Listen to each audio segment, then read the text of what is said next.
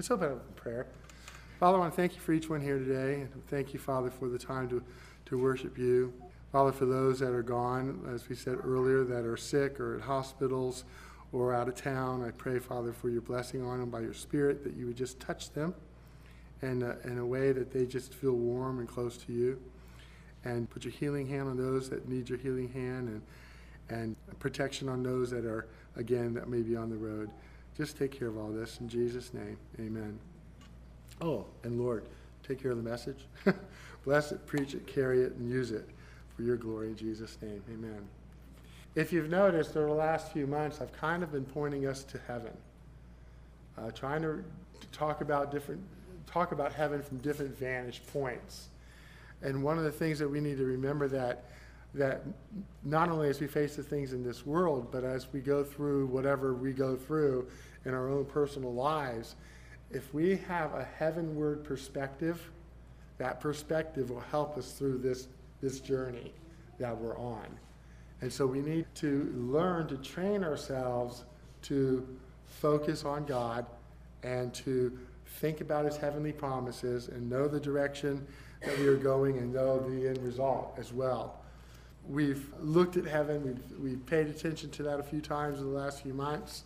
And if we, I just, just said, if we keep a heavenly or heavenward perspective, it'll do something, it'll help our priorities in life.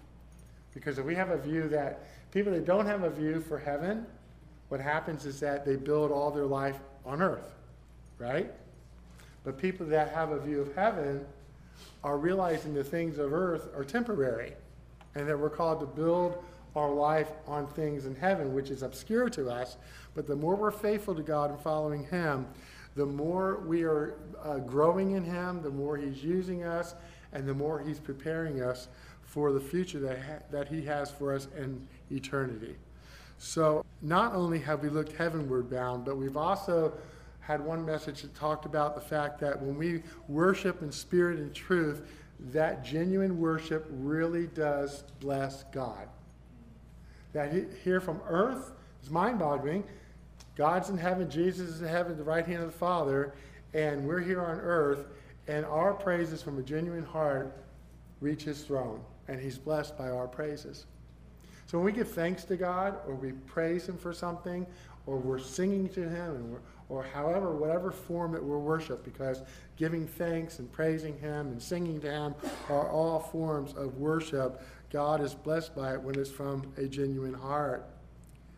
We've learned over the years that our journey on earth has a predetermined time span. We know that. We know that our home is not here. We know that our citizenship and our name is recorded in the Lamb's Book of Life, never to be removed from it. When we put all those things that we know in perspective, you know, we, we're to look heavenward, we're to give to keep our priorities straight, we're to give him praise and honor and glory through song and thankfulness and, and worship. We're to remember that we're not citizens here, it's not our home. We're, our name's written in the Lamb's Book of Life that, that will never be removed. Those are just some of the things that we know that can help direct our heart, our spirit, our soul, our perspective in life toward heaven. And if we can get connected to the fact that the more I think about heavenward and God's purpose, the more I am using my life in a way that God wants it to, but also the more I will have an awareness of the grace and power of God working through my life here on earth. Do you understand what that means? When we're, in, when we're in step with God, we're focused properly, our priorities are set by God's priorities. It's different from the priorities of the world. It's a different focus of the world. And in that relationship and in that, those understandings, we can approach life from a different perspective than what the world does and it helps us through life, and it also helps us grow in Christ. And so all these things should help us and encourage us to look heavenward and to follow Jesus. So today I want us to consider that there are things from heaven God wants to give us. Right? So really what I'm trying to do here is you know, heaven, earth, and we're to be connected with heaven. It's a, it's a concept that's vague, but it's a spiritual concept that's necessary for us to really be focused on tasks on how God wants us to live for Him. So I want to look at James 1 17, because God wants to give us give us blessings, and He wants us to look heavenward. Um, every good gift and every perfect gift is from above and comes down from the Father of lights, with whom there is no variation or shadow of turning. I love the fact there's no variation or shadow of turning. That means that God is full of light, full of truth. There's nothing that needs to be tweaked on God to adjust him, that there's no shadow or gray areas in God. God is absolutely holy, pure, and just. But he's also the Father of lights. And we know he created the, the, the, heavens and the planets and the sun and the stars and all the things that are up there. But also, we know that God uh, reveals light and truth and understanding to our heart and mind, right? He gives us what we need in lieu of how do we live a life that's pure? How do we live a life of love and joy and peace? How do we live a life of purpose and, and focus and all those things? He enlightens our heart with spiritual understanding. And so he is the Father of lights. God gives us every good and perfect gift from heaven. But do we recognize and receive those good gifts in our lives? So, a good gift from heaven, some might say, is I won the I run the lottery. Thank you, God. That's a good gift from heaven. But that gift could bring destruction on a person's life too, right? Because they can misuse it. They can have the wrong priority. If their treasure is focused in money and not in God, then the, then the result is, is disastrous because it pulls them away. Jesus said that we can't love God and mammon. We can't love God and the world. We can't put our, our chips in the world treasures and expect to walk with God.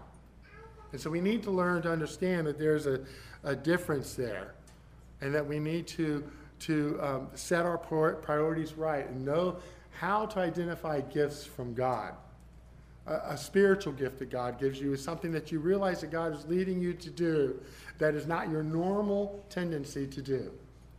God leads you to do something that stretches you beyond you know your own capabilities, and then you do it and you see God giving you the grace to do it. That's a spiritual gift. And so we start identifying gifts that God gives us. They can be spiritual, they can be the things that we already talked about, about heaven and the promises of God. They can be um, uh, good things that God has given in a life, obviously, but they're the best things, and they're in contrast to the what we consider good in the world to that which is good by God. Look, God, His definition of looking at good things is that they're righteous and pure and have right motives. But the things that we might consider good may not line up with God's priorities or God's righteousness right? In other words, we might, we might say uh, that I've accomplished this, this, this, and this. Look at the Apostle Paul, for instance. He, he was a Pharisee of Pharisees under the highest teaching of the land under Gamaliel. He, he was uh, very rich. He was the best of the best of the Jewish crop. And when he received Christ, he said, I count all of that as dung now, see, you, he could have said, those are all good gifts from God. But he counted them as dung. And so there's a shift, there's a paradigm shift from that to what was the gift that God had given him. Had given him a, a, a salvation, had given him a calling, had given him a principle that, look, I'm going to use your life this way, and if you're going to follow me, this is what I'm going to do. And I love the irony of God that, that Paul, who hated those that followed Christ, especially those that were Gentile, God called him to minister to the Gentile. I love that. God says, I'm going to humble you, and you're going to see this as a gift to you. So we start to differentiate between what is a good gift and what is God's gift, right? We start to see that our reasoning for what is good doesn't match up always with what God says. In fact, it usually doesn't. And so uh, we've been given the good gift of holiness and righteousness from heaven above through Christ's death and resurrection, right? Jesus cleansed us from our sins when we received him into our lives, making us holy and righteous in him. we don't like thinking of ourselves that way because we know who we are.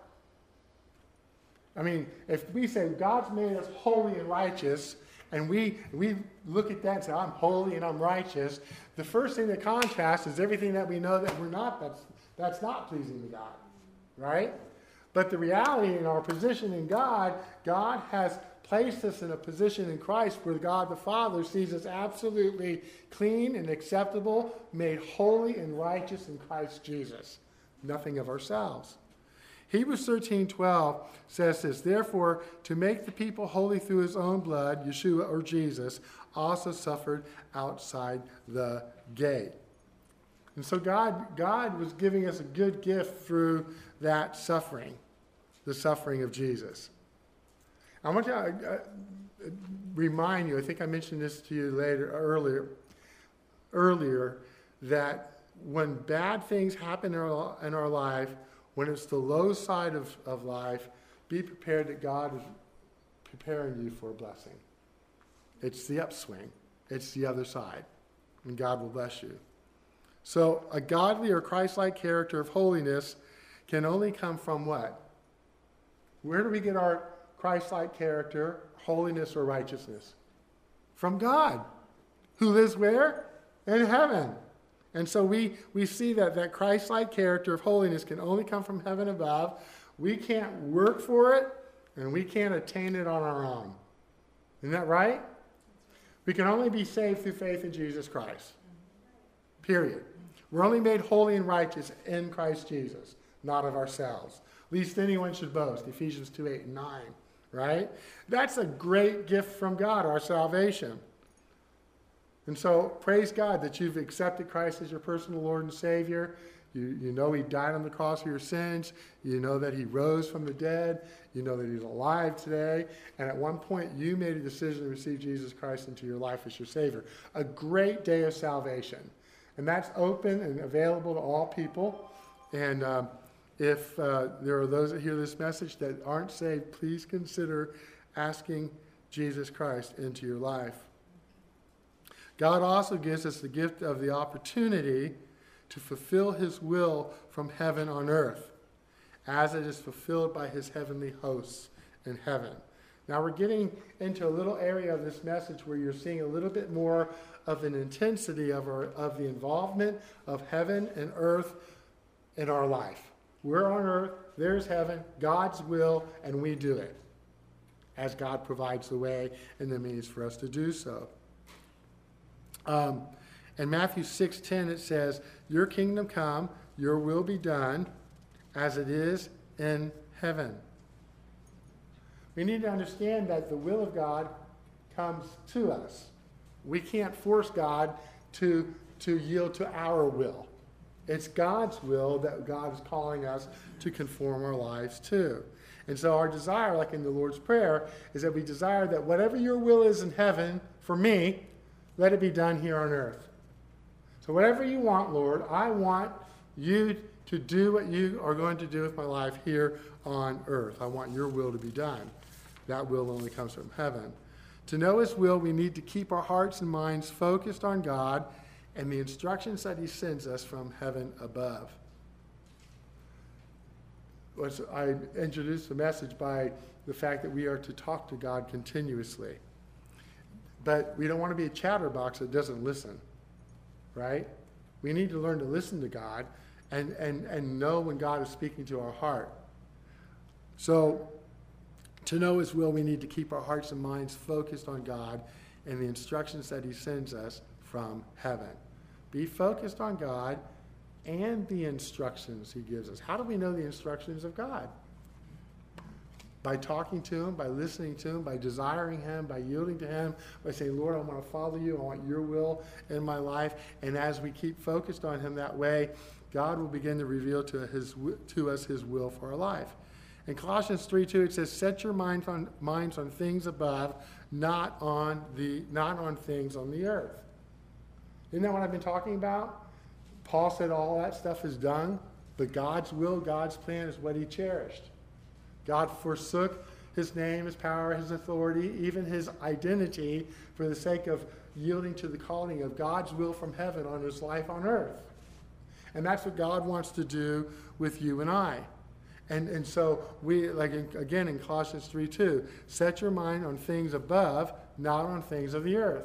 As we follow Christ and, and, and fix our heart and our life on Jesus, God again will begin to unveil before us his plan, his purpose for us. And it doesn't matter where you are, what stage of life you're in. Because any stage of life you're in, God still has a purpose for you to do. And we need to remember that as believers. And so we're to keep a constant communication between heaven and earth prayer. And so let's consider an example of this in the Old Testament. Genesis 28 10 through 12. Now Jacob went out from Beersheba and went toward Haran. So he came to a certain place and stayed there all night because the sun had set. And he, and he took one of the stones of that place and put it at his head, and he lay down in that place to sleep. Then he dreamed, and behold, a ladder was set up on the earth, and its top reached to heaven. And there the angels of God were ascending and descending. It's an interesting dream, right, that God gave Jacob. God was speaking to him, giving him a message through this dream. Uh, Pastor uh, Charles Spurgeon from the 1800s said this about this. Quote, the God of Bethel is a God who does concern himself with the things of earth, not a God who shuts himself up in heaven, but God who has a ladder fixed between heaven and earth. God is focused on us, and he wants us to be connected to him and him connected to us in this life. And that's the picture. The ladder from earth to heaven was in this dream to Jacob. Jacob wasn't a really good guy. He did a lot, a lot of lying and conniving, conniving, okay, whatever you, however you want to say it, right? But in any case, God spoke to him. Look, I have a plan for you, and I'm going to work my will in your life from heaven on earth. Heaven on earth. Look heavenward, not build your life on earth.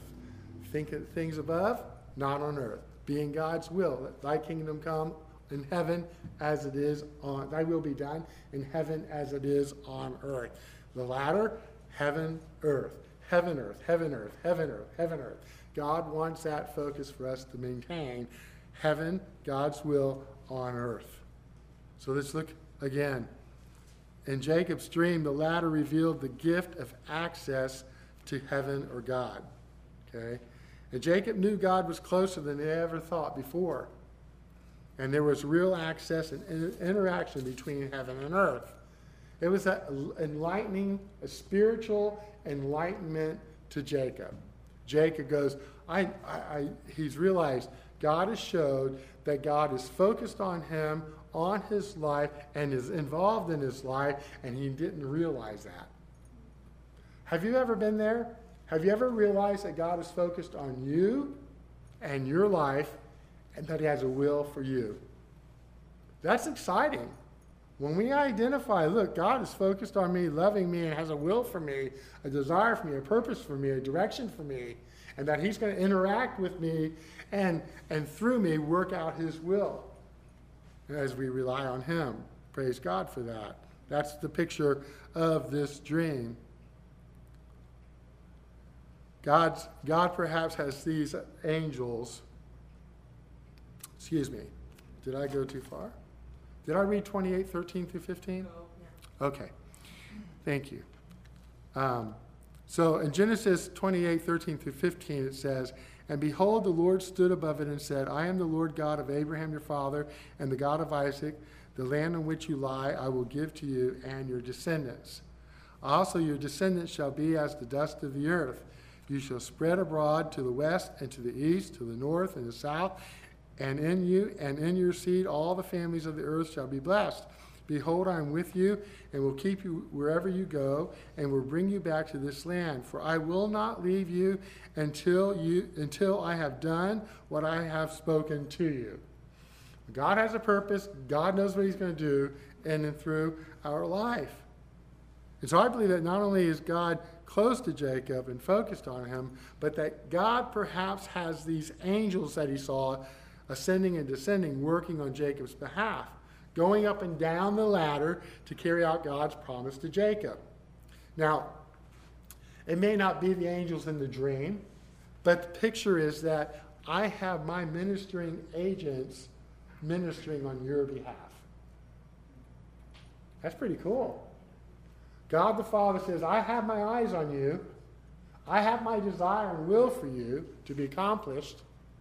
And I have my ministering agents called angels that are going up and down. They go up, they get the command from God on what they what God wants them to do on behalf of Jacob, and then they carry it out on earth. So the angel goes up, here's God's directive, comes down to earth, does the work that God wants him to do on behalf of Jacob to help accomplish the goal that God wants to do in and through his life.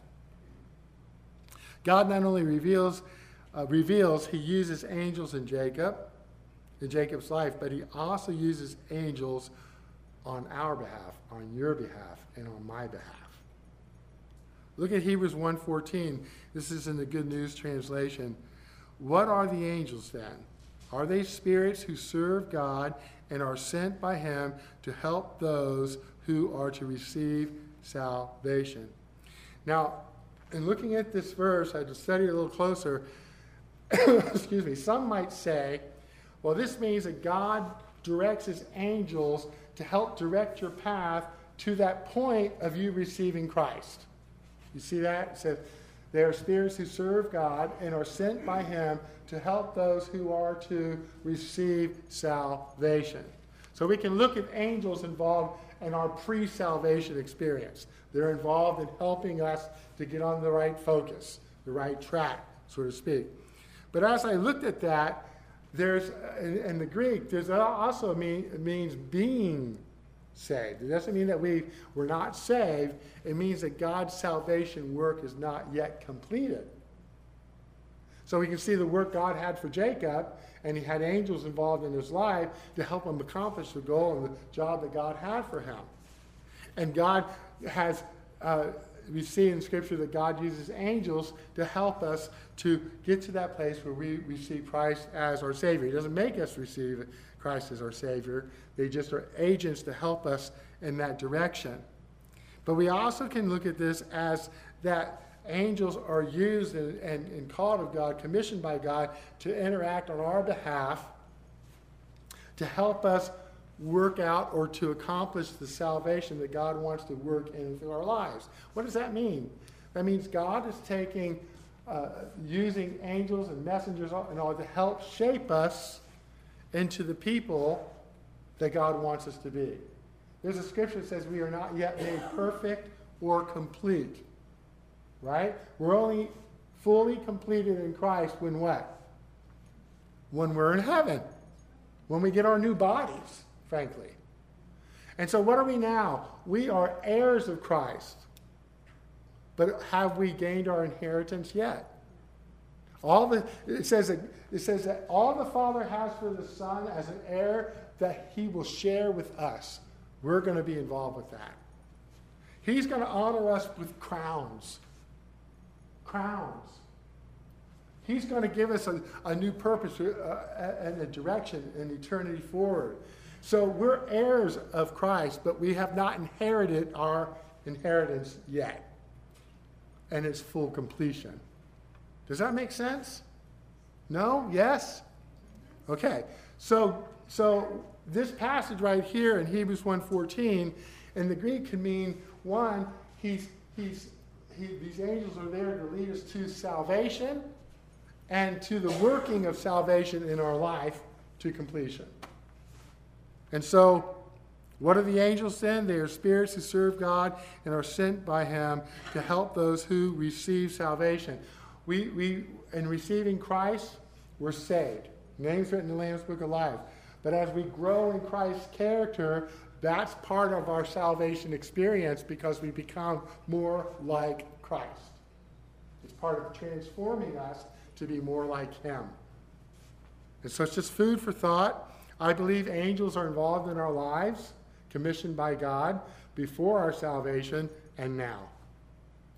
As we as we journey, as we grow in Him, as we're pursuing Him and His purposes. He knows His purpose for our life, and He's interacting in our life in ways to help us fulfill that. Okay? At bare minimum, these angels in this dream are a picture of God's angels going to heaven and earth doing His work. Right? What was the end result of this dream in Genesis 28? Then Jacob awoke from his sleep and said, Surely the Lord is in this place, and I did not know it. And he was afraid and said, How awesome is this place! This is none other than the house of God, and this is the gate of heaven.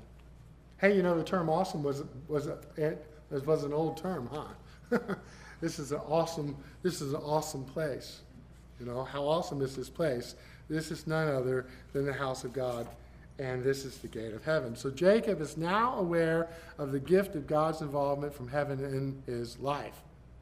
So, up until this point, I mentioned it before, uh, he had been focused on his life. Jacob was focused on, I want to get the inheritance from my father, the blessing from my father. I want to get such land. I want this and that. His, his life was focused on earth and not heaven up to this point. He always sought what was best for Jacob. All right? He did not have a close relationship with God. He did not realize that God had plans for him to complete his heavenly will on earth. Jacob was to be a part of the messianic line, and he was the current leader of the beginnings of the tribes of Israel. and so his role is very important in setting up the Jewish people and the, the, the, the mission of the gospel. so, we should all always seek heaven first, not earth. Life and blessings come from heaven above. Can we agree with that? they come from above. Like Jacob, many Christians seek their blessings from the way they live on earth rather than seeking the heavenly gifts from God. See if I can say this before my voice stops. I'm right at the end, right at that, right at that. It's but the Holy Spirit is there. The gifts of holiness, purity, love, fruits of the Spirit, etc., can only be gained by focusing on heaven above. It's been said we can only become pure by living from the pure. We can only become good.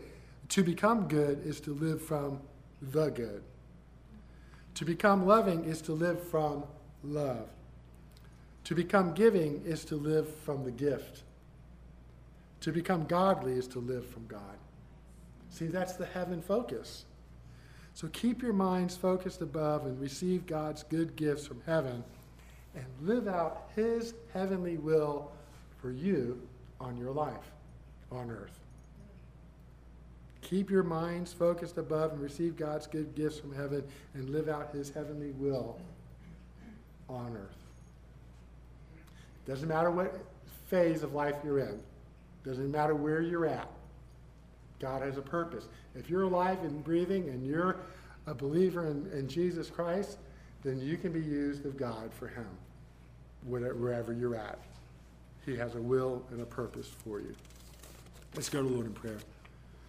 Father, I want to thank you for the truth that you're involved in our life, that uh, you on your throne in heaven are intense, intensely involved in our life. The timing of everything in our life is in your hands. You know all things, and you have your purpose, and it's holy. I praise you for that. I thank you for the Old Testament example of the ladder from heaven to earth on Jacob's behalf, but also on our behalf. I thank you for your ministering angels, Father, that uh, intercede in our lives from time to time. I thank you for your the work of salvation that you're working in our life. Not that our names aren't written in the Lamb's book when we receive Christ as our Savior, but they are at the instant we ask Jesus in our life. And our name will never be removed from the book of life. You've secured that. But you are working salvation through our lives and that you are retrieving us from the carnality of the flesh and the thinking of the flesh and the priorities of the flesh and changing us to think about the spiritual truths and the spiritual priorities and the spiritual directives directives in our lives. And in that you're changing us in our character to be more like your son. And I praise you, Father, that one day we will be made absolutely complete in you. We will not only be in heaven, but we will have our new bodies, and we'll be with you and each other, and we'll live out eternity absolutely perfect, sinless, complete, and in full character in Christ Jesus.